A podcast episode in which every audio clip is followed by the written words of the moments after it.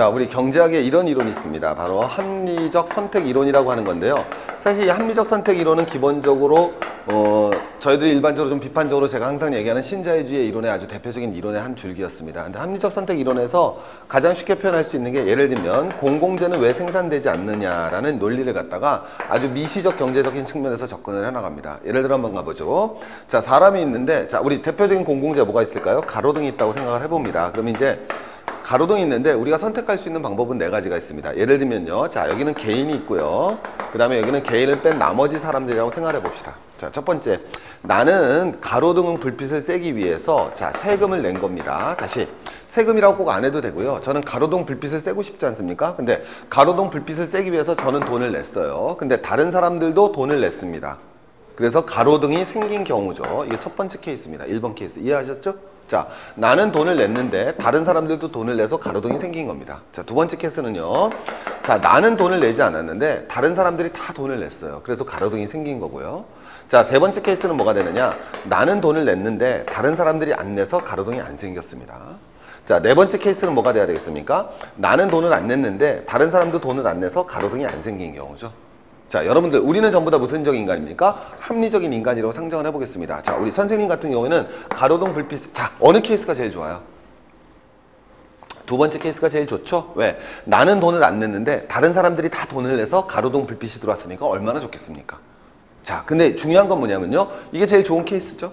그러면 선생님 같은 경우는 개인, 자, 돈 내세요, 안 내세요? 안 내죠? 그럼 재밌는 건 선생님만 합리적인 게 아니라 다른 사람들도 전부 다 합리적이죠. 그럼 다른 사람들은 돈을 내겠습니까? 안 내겠습니까? 안 내죠. 그러면 모든 사회 구성원들이 가로등을 위한 세금을 낸다, 안 된다? 안 내죠. 그래서 여러분, 모든 사람이 이 번을 원하지만 결론은 뭐가 나온다? 사 번밖에 안 나와서 가로등은 생기지 않는다는 거죠. 자, 이게 경제학에서 나오는 대표적인 합리적 선택 이론인데, 이 합리적 선택 이론은 원래 어디에서 나온 거냐면 바로 정치학에서 나온 이론입니다. 그래서 대표적인 정치학 이론은 뭐가 되느냐? 아주 간단해요. 원래 그래서 이 올슨 같은 친구들이 이제 나왔던 이론인데, 이 논리는 뭐가 되느냐면, 아주 쉽게 하면 젊은 사람이 원하는 후보는 당선되지 않는다. 아주 대단한 중요한 명제가 있습니다. 보세요. 자, 젊은 친구들이 있습니다. 자, 우리 영피플 젊은 친구들이 있는데, 자, 똑같습니다. 자, 선거를 하는 방식은 네 가지가 있겠죠. 자, 뭐가 있느냐? 자, 첫 번째 가봅니다. 뭐냐? 여러분, 자, 우리 젊은 친구들이, 우리 영피플 젊은 친구들이 지지하는 후보가 있다고 쳐봅시다. 이 후보가 A라고 생각해보죠. 그 다음에는 우리 젊은 사람들이 지지하지 않는 후보가 있어요. 얘는 B라고 쳐봅시다. 오케이? 예를 들면 두 가지입니다. 이분은 등록금 반값 투쟁하자. 아, 등록금을 반값으로 해야 된다. 예를 들면 이거고요. 이거는 무슨 소리야? 우리나라 대학교 등록금이 얼마나 싼데? 더 올려야 돼! 라는 제가 졸업한 총장님한테 얘기했던 그런 얘기를 하시는 분들이다 이거죠. 야, 포퓰리즘 몰아내야 되라는 얘기를 하는 사람입니다. 그럼 이제 한번 가봅니다. 자, 개인이 있는데 방안도 똑같은 거죠. 예를 들면 이분은, 젊은 사람들은 A 후보를 지지해요. 자, 나는 투표를 합니다. 근데 다른 젊은 친구들도 투표를 다 같이 했어요. 그래서 A가 당선되는 경우가 있겠죠. 두 번째는 뭐가 있느냐, 난 투표 안 하고 놀러 갔습니다. 자, 다른 젊은 친구들이 대신 다 투표를 해서 A가 당선될 수도 있겠죠.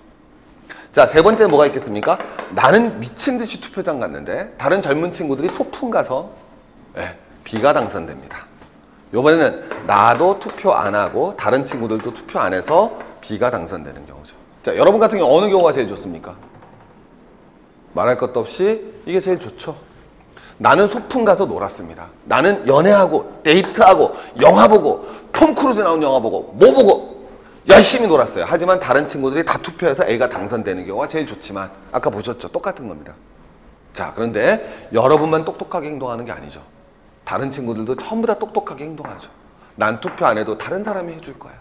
그래서 결론은 다 이게 나와서 B가 당선되는 거죠.